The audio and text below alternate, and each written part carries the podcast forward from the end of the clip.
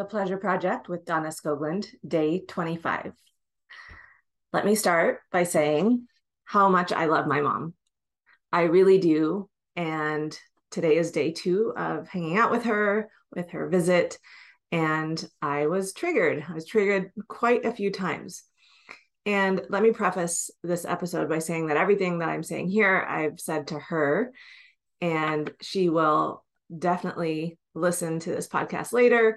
So I'm not saying anything that I haven't already said to her face. That being said, I was triggered and I was reflecting on what was triggering. And I realized it's every single time that I have what I call an instruction manual for how she should be. So she says something is a certain way, and then I get triggered because in my mind, I'm thinking she should be different.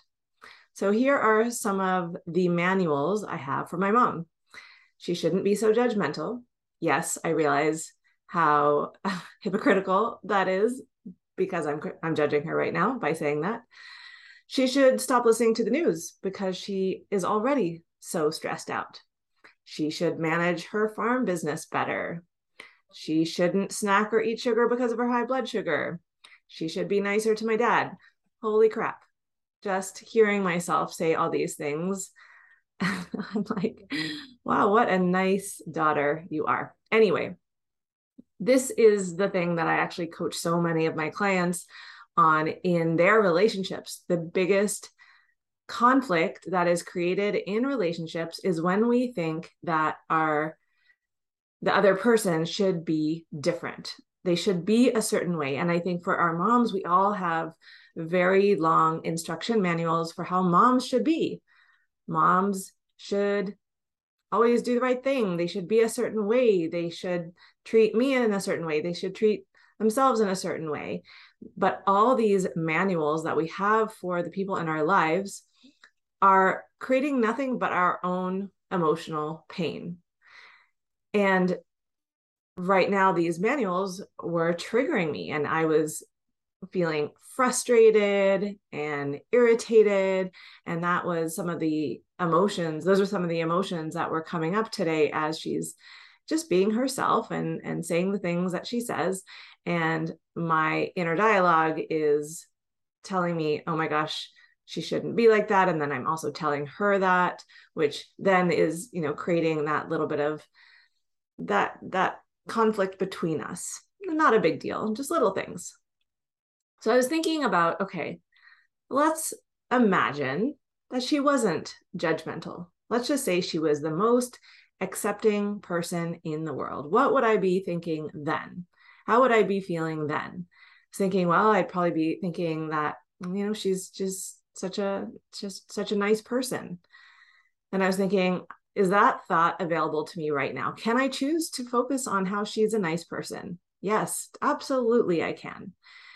What about if she was managing her business the way that I think she should be managing her business, which, by the way, I know nothing about running an enormous organic farm that supplies so many restaurants and markets and places with organic produce. However, in my mind, I'm thinking that she's not doing it as well as she could be, and she could be doing it better and having less stress and being more organized and all the things. While I know nothing about this, but in my mind, there must be things that she should be doing, and it's a problem that she's not doing those things.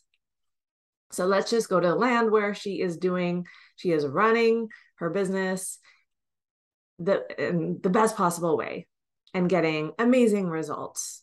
And it's a well-oiled machine and she is the boss lady of all of it. Well, I'd probably be thinking, I'm so proud of her. Is that available to me right now? Can I think that I am proud of her now? Well, yes. I mean, she's running this huge farm with I don't even know how many employees, and she's been running this farm for, I think, over 20 years. And she's supplying so many people with amazing produce and people love it. And she's been able to sustain this business for that long. Yes, I can feel proud of her now. So as I went through this list of all my manuals and thinking about if she was following them, if she was doing life the way that in my mind, I think she should be doing it, what would I be thinking? How would I be feeling? And can I choose to just think that now without her needing to be any different, without her needing to change at all? And then the other thing I was thinking about, okay, all these judgments that I have of her, how many of those are true for me? If I really am honest with myself, how am I judgmental? Well, yes. Well, first of all, obviously I'm judging her, so I am being judgmental.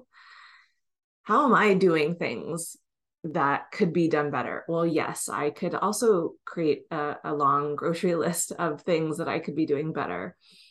So often we do this. We project and what kind of frustrates and annoys and irritates and triggers us about other people are probably things that we don't like about ourselves. So it's so much easier to judge someone else and think about them and in our minds think they should be doing it differently, or we know how they should be living their life, when we haven't probably figured out everything in our own lives. And that is actually where our energy should be spent, instead of judging someone else for their choices. Because at the end of the day, we have no idea what is best for anyone else. We have no idea. There is no way to know that. The only person that knows that is themselves. And ironically, I was even telling her this yesterday as we were having a conversation about someone or about people in general. So manuals are the first thing to drop when you want to create more harmony in a relationship. Drop the things that you should think the other person should be doing. Drop your desire to want them to be different and the ways that you want them to change. And how can I be, how can you be, how can we all be more unconditionally accepting of the people in our lives? And most importantly, how can we be more unconditionally accepting of ourselves? Because the relationship that we have with ourselves is going to show up in our relationship with others. So that's what I'll be practicing for the next week with my mom, who I love so much. And I could also give you a giant long list of all the amazing qualities that she has, because she does have so many, and I'm so grateful for her. And she is really such a wonderful mom.